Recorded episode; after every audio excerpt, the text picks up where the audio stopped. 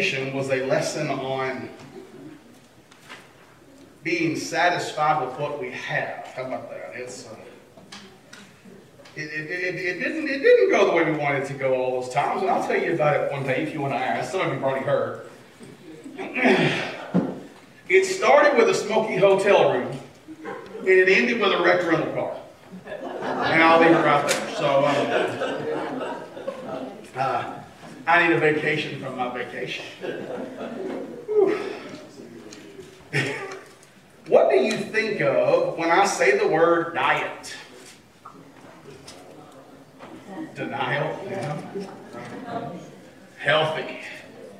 Most of the time, we, we tend to think of diet as that thing that we do. As the Atkins diet, and the keto diet, and the paleo diet, and the cabbage soup diet, and the Weight Watchers and Jenny Craig, we think of a diet as, as denial, as those restrictions, as those, as those things that, that we have to do to get to the place that we want to be because we aren't at the place that we want to be. But I think that's one word that's been hijacked by our culture.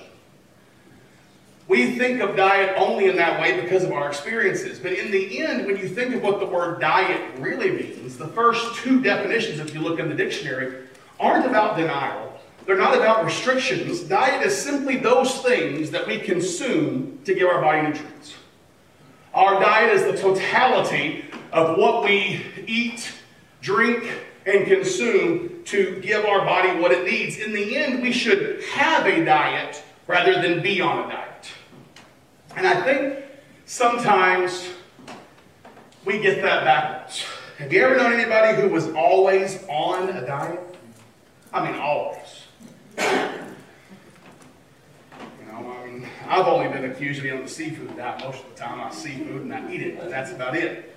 But some people are always on a diet, right? Man, they're on the keto diet. They're on the paleo diet. There are people that I've known in my life, every time I turn around, they have changed their diet, but it's a different diet they're on. It's not a diet for them to live on. I think sometimes we end up in the same way in our spiritual life. Rather than being having a spiritual diet, we sometimes are on a spiritual diet. Whew. That's good. I want to write that one down. That's not even in my notes. You might write that one down. this morning, I want us to look at the main staple of our spiritual diet, and that's the Word or the, the revelation of the Word.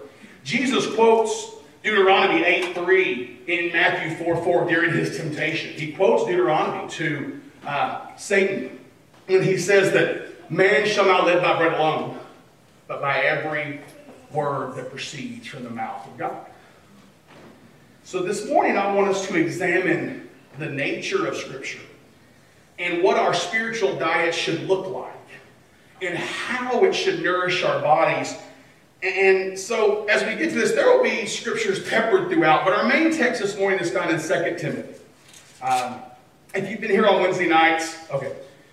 If you were here on Wednesday nights before all this stuff started, we, we dealt with this text a little bit um, back then, and it's a pretty well-known text. It simply says there in 2 Timothy chapter 3, verses 16 and 17, all scripture is inspired by God and is profitable for teaching, for rebuking, for correcting, for training in righteousness, so that the man of God may be complete, equipped for every good work. Let's pray. Father God, we come to you right now, and we thank you, we praise you for your blessings. Father, we ask right now that you would take this time and use it for your glory. Father, use me as the vessel, and the words that I speak be yours and yours alone. Father, thank you for loving us. Thank you for sending this letter to us. Thank you for its worth in our lives. Father, bless this time. We ask all these things in the name of your Son, Jesus, and for his sake, and all God's people say, Amen. Amen. Just two verses, two things, two, two little lines of Scripture, but, but there's so much there. And, and honestly, it's, it's the first word that really just makes me go, wow all. Because you know, the Bible is not a buffet. now, what do I mean by that? In my family, we had a hard time deciding where to go out to eat. Um, I wanted this, sister wanted that, daddy wanted something else, mama wanted something else. You, usually, mama and daddy would just choose and we'd go where they wanted to go. But when you got into the bigger family, you got cousins, you got aunts and uncles, you got all those things. We ended up a lot of times at buffets. Remember Ryan's Steakhouse? That was big in my family. But why was Ryan so big? Because I, you could walk through there and you could choose what you wanted. And you could leave the rest. So if all I wanted was chicken fried steak, I could eat as much chicken fried steak as I wanted and leave the broccoli over there. I didn't have to touch the things that I didn't want to touch. But so often people in our society treat the Bible as a buffet. We go to the Bible and we pick the parts that we like and we leave the parts that we don't. We hold on to the parts and preach those parts that fit my worldview, but I ignore the ones that don't. One of the things that most of you don't know about me that I'm going to reveal right now is I have a Bible in my office. And one of my habits or spiritual formations on Monday morning is when I get to the office, I will take out that Bible and I will highlight the main text that I used on Sunday. And I do it for a reason. I never want to be a pastor who over preaches my favorite texts but ignores the others. I want to make sure that when I go to God and I say, God, what is it you want me to pray, what preach this week? When I'm praying over that, that I can, if I say, God says, I want you, or I'm thinking, oh, I really want to preach this sermon, and I turn over there and I go, oh, I've already preached that. I'll pray over it some more. If God still wants me to go there, I'll go there. But I know I've already preached that, and I've already touched that, and I've already known that it's there. Because I don't want to be a buffet preacher. I don't want to be a, a, a preacher who's just doing the things that I like to do. So often, we want to take all the blessings of Scripture, but leave all the curses. We want to take all the freedom, but leave the responsibility. We treat the Bible like a buffet. But we can't do that. The Bible isn't a buffet. The Bible is more akin to a recipe. Um, I had a video that I didn't download that I wanted to download about grandma's butter cake recipe. You ever tried to make a recipe that was done by somebody back in the day?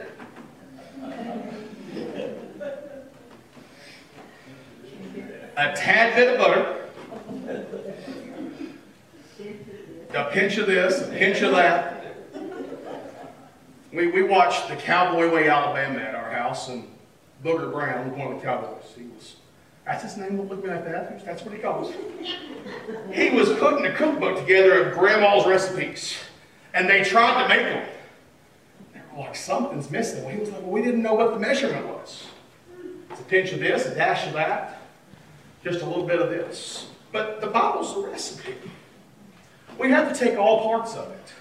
And we have to put it where it goes and goes together. Because if we don't put it together in the right way, the recipe doesn't come out correctly. Have you ever had somebody who made something and rather than putting salt in, they put sugar in? Or vice versa? I hear some husbands out there chuckling. That must have happened at times. I, you know, I won't say whether I've had that happen or not. But when you put the wrong ingredient in, or you leave an ingredient out, what happens?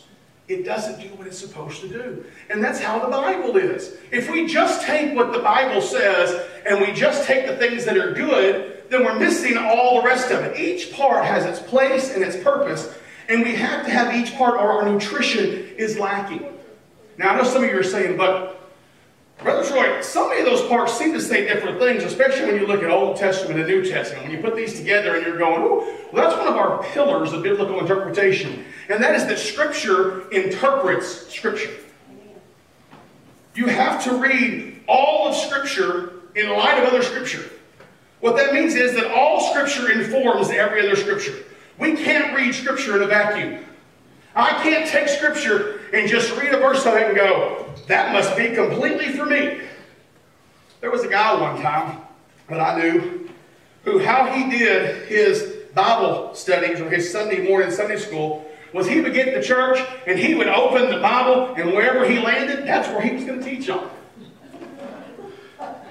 I said, what happens when you open it one morning and you're trying to have your quiet time with God and it says, and Judas wouldn't hang himself? You have to know what you're doing and you have to be able to look at Scripture for what it is and look at it in light of each other.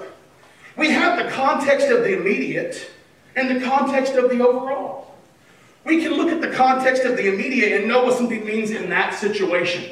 But we also have to look at the overall context of the Bible to know if the interpretation is consistent. One of our classes at Howard Payne I had was the preaching class. And they took us, or the, they, the professor, he and I didn't get along. Um, you imagine that? Um, he divided us into group groups. And he gave us a subject. And one was pro this and one was against this. And we were to use the Bible to prove our point. My team was pro slavery. My team won. You can use the Bible out of context to make it say anything you want it to say. But you have to look at the context of where Scripture is. Jesus gives us examples of this, and he also creates many contexts that other scriptures must be interpreted by. For instance, Jesus and his temptations. He is in the wilderness. Already there is an allusion to something else, right? The wilderness. That's where Israel was for 40 years. And in the wilderness, certain things happen. And Jesus is in the wilderness being tempted. And then at the end of that temptation, when he has fasted for 40 days and 40 nights, he's hungry. You ever fasted for 40 days? I haven't. I fasted for six one time. Like to kill me. It's hard. It's hard when you do that because your body is used to something. So Jesus had done this for 40 days, and all of a sudden Satan shows up and he says, If you're the Son of God, turn those stones into bread. Remember, right before that in Matthew chapter 4, Jesus had just told the Pharisees that God could raise up sons from Abraham from these stones. In the wilderness, God had brought water from the stones. So Satan is clearly using Jesus' words against him, and he says, Just turn these stones into bread. I know you've got to be hungry. And Jesus says, What? Man shall not live by bread alone, but by every word that proceeds from the mouth of God. But then, this the other temptation, he comes to him and he takes him to the top of the temple, and what's he say? He says, If you're the Son of God, throw yourself down. And then the devil does something tricky. He quotes Psalm 91. He quotes Psalm 91. He says, Because God has promised He's going to protect you, God has promised that He's going to protect you. And no matter what, because you are His chosen one, nothing will happen to you. And Jesus said, it also says, Thou shalt not tempt the Lord your God. Jesus said, I know my daddy's going to protect me. I know he's got what's right in mind, but that doesn't mean I'm going to do stupid things to prove it. I have to know what Scripture says. Just because Scripture says God's going to protect me doesn't mean I need to test that protection. Doesn't mean I need to do what, what, what I think I just need to do because God has said, don't test me. Don't do that. The Sermon on the Mount, Jesus goes on, what's he say? You have heard it said, do not murder. You have heard it said, do not commit adultery. You have heard it said, an eye for an eye and a tooth for a tooth. You have heard it said, love your neighbor and hate your enemy. And then Jesus took all those and turned them on their head. You've heard it said, do not murder, but I tell you, if you're even angry at your brother and say raca to him, you're going to hell. What?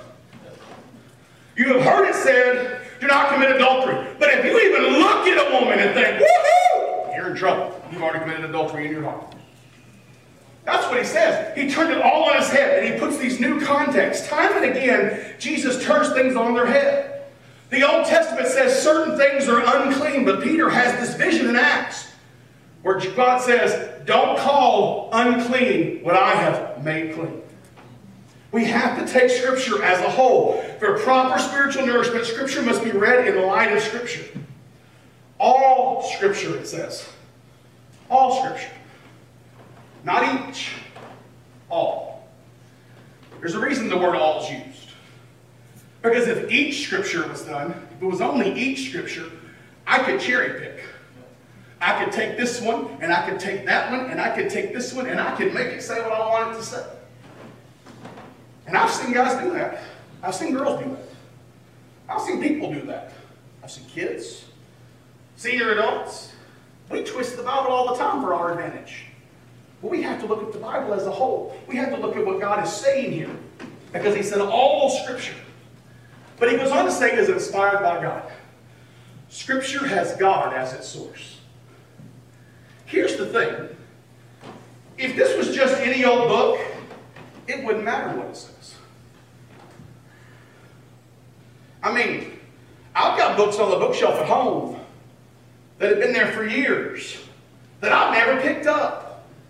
You ever bought a book and said, I'm going to read this, and then it sits on your shelf because that time never comes around? When I get a free minute, I'm going to read this book. But then every time I see a book and I say I'm going to get a free minute, I add to that book collection. I've got a pile, in my, um, and I never read them. They're there. But they're not as important as this. Because this is inspired by God. God is the source of the Bible. And so when people come to me and they get all upset and they and they throw these fits and they say, but it's just the Bible. It's not just the Bible. It's the very words of God. It is it's the very source of my strength. It's, it's where I go to find the things that I need to do because this is where I get my nourishment. What does food do for your body? Food strengthens your body. It repairs your body. It allows you to function, right? That's what Scripture does. Scripture nourishes us spiritually in four ways. And it's that right here in this text. First, it teaches us. Through Scripture, we learn about God and His desires for our life. It's in Scripture. You know, when somebody comes to us and they say,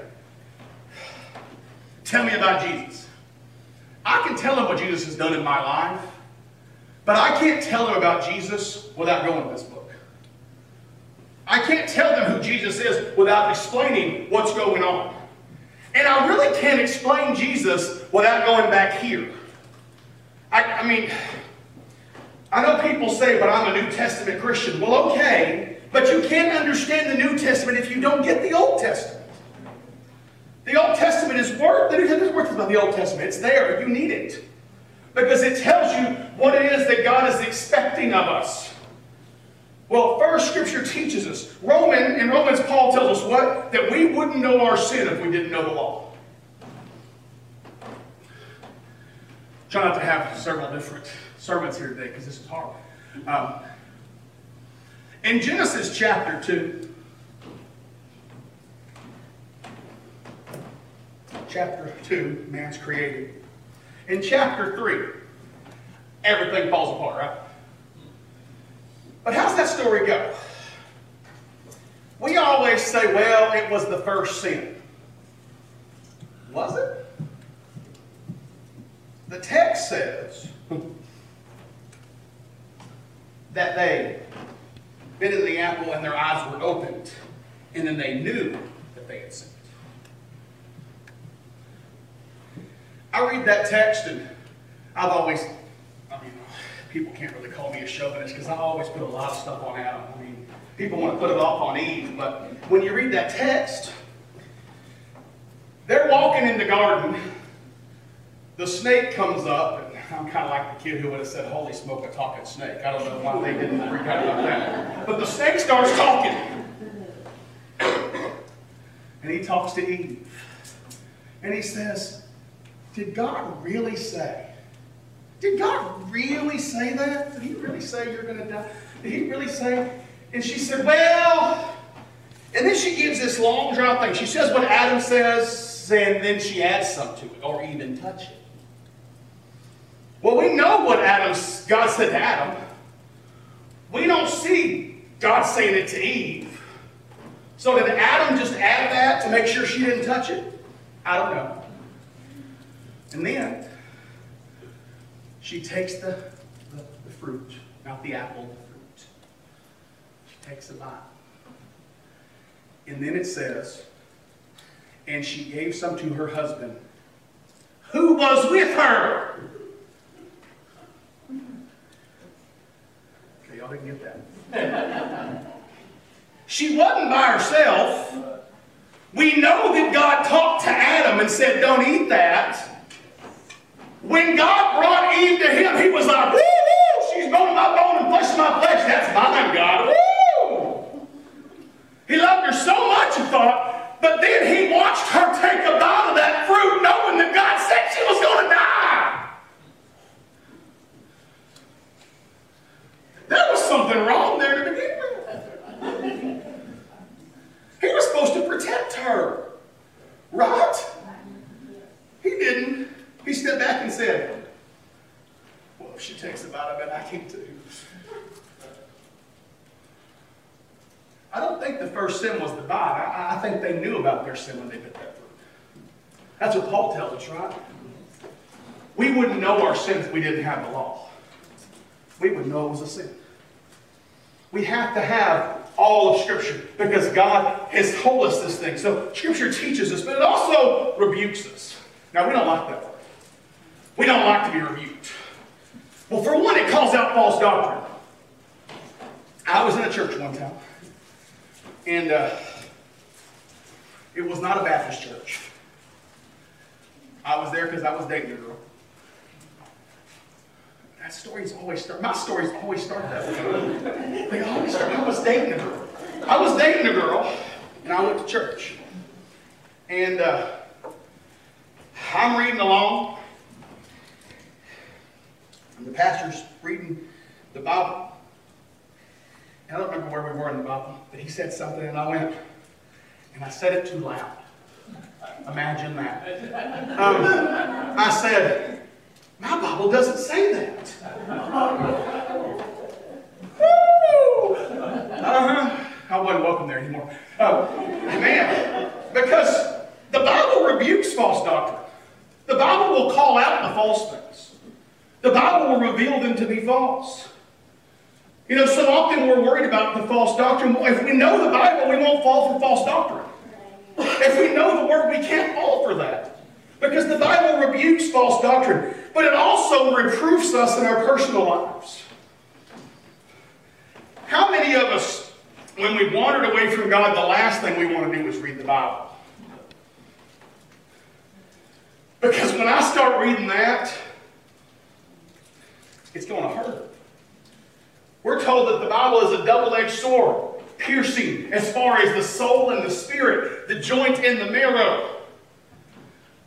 When God begins to work, when God begins to reprove, when God begins to rebuke, and I'm reading along and I go, ouch! That's right, ouch! That's what I do. Because we're all there. We look at it and we, and we listen, and then the Bible begins to talk to us and speak to us, and we go, God, I don't want to deal with that. I don't want to deal with that issue. I, I don't want to deal with forgiving my neighbor. I don't want to deal with letting that go. I don't want to deal with that, God.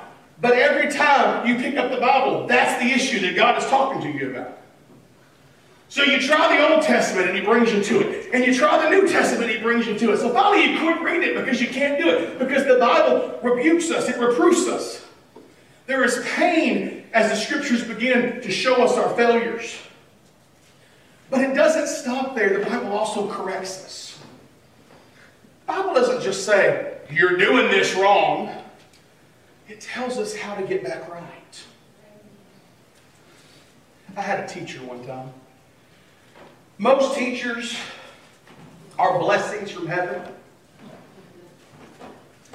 I had a teacher once and I just had to pray for. Because they didn't come around and help. They would come around and go, that's wrong, and walk away. Well,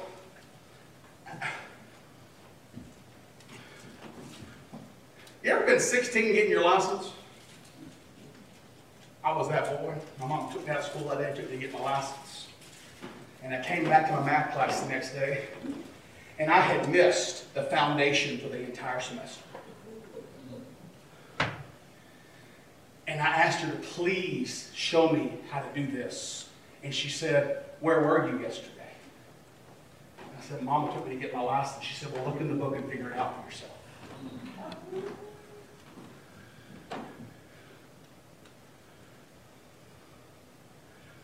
Needless to say, she wasn't my favorite teacher.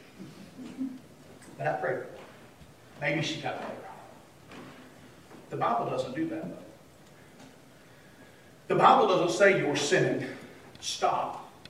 The Bible says you're sinning, but there is a way out of that sin. The Bible says you're sinning, but there is a way to get past this. The Bible says you're sinning, but there is forgiveness in the person of Jesus.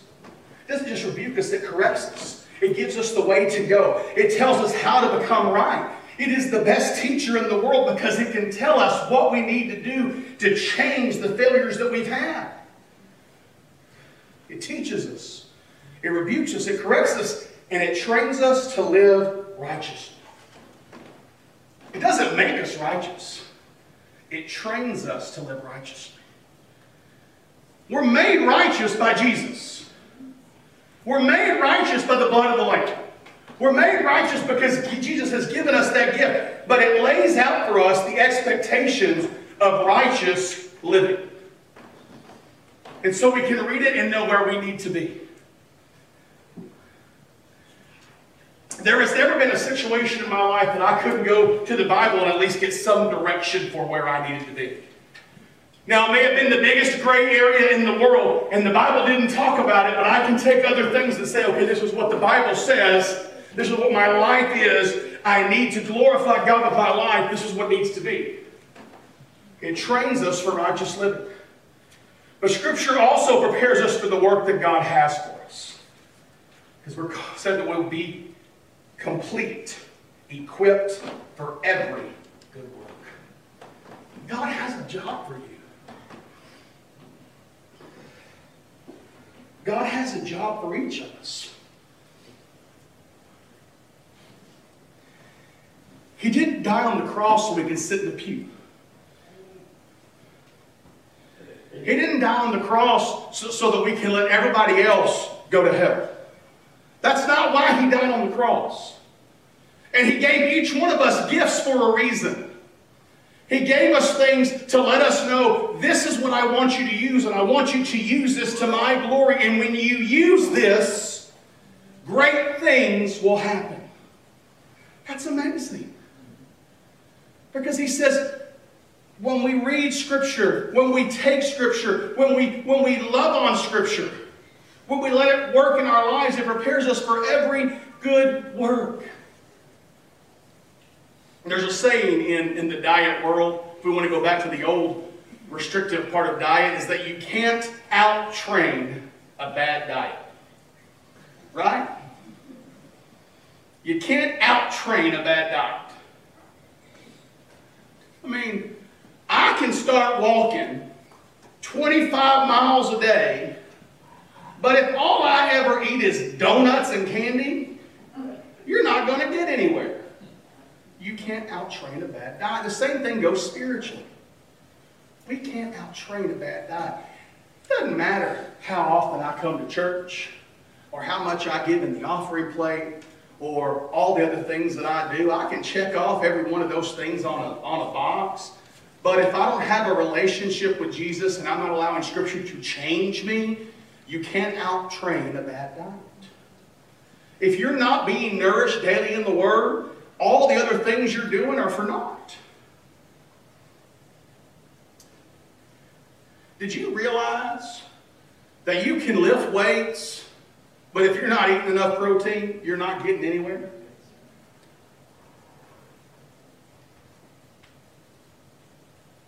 How many people does the Bible say are going to get there and they're going to say, But Lord, I preached in your name. But Lord, I did miracles in your name. But Lord, I did so much in your name. And he's going to say, But depart from me. I never knew you. I don't think there's any way that anyone can seriously read this book on a regular basis and not walk away changed. You just can't. Because it's the very revelation of the Word of God. And God's still working through it today. Maybe this morning, you have been guilty, as so many of us have been, of using the Bible like a buffet. I like where it says this, and I like where it says that, but I don't like this. I used to teach a Sunday school class a couple of churches ago.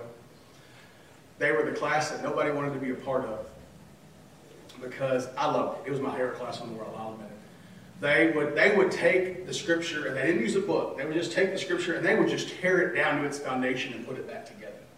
And there was one guy in there who, I had a couple people who told me they didn't know he was a Christian or not. Um, he was probably the best Christian I ever knew. When you got to know him, he was just a different kind of person. And we would be in there, and we would get to one of those hard parts, and I would say, okay, so what do we do with this? And he would say, Brother Troy, we're Baptists. We're just going to ignore that. so that's, that's kind of how we do things sometimes. We say, I'm going to pick this and I'm going to leave that. But the Bible has to be taken as a whole. And sometimes it's uncomfortable. Sometimes it hurts. There's a reason why we have been having this Bible in a year videos every morning. It's because I believe that we need to know the Bible. Every word. And, and I know there are some times that some of y'all are going, you can skip over those names. No, I can't. 2 Timothy 3, 16 and 17 says, all scripture is profitable. I can't skip over those names. Because they're there for a reason. And I may not know the reason right now, but they're there for a reason. Maybe this morning, God has been working in your life to change things. Maybe, maybe you have been avoiding reading the Bible because you know the minute you open it up, God's going to say, okay, let's get to work. Let's do it.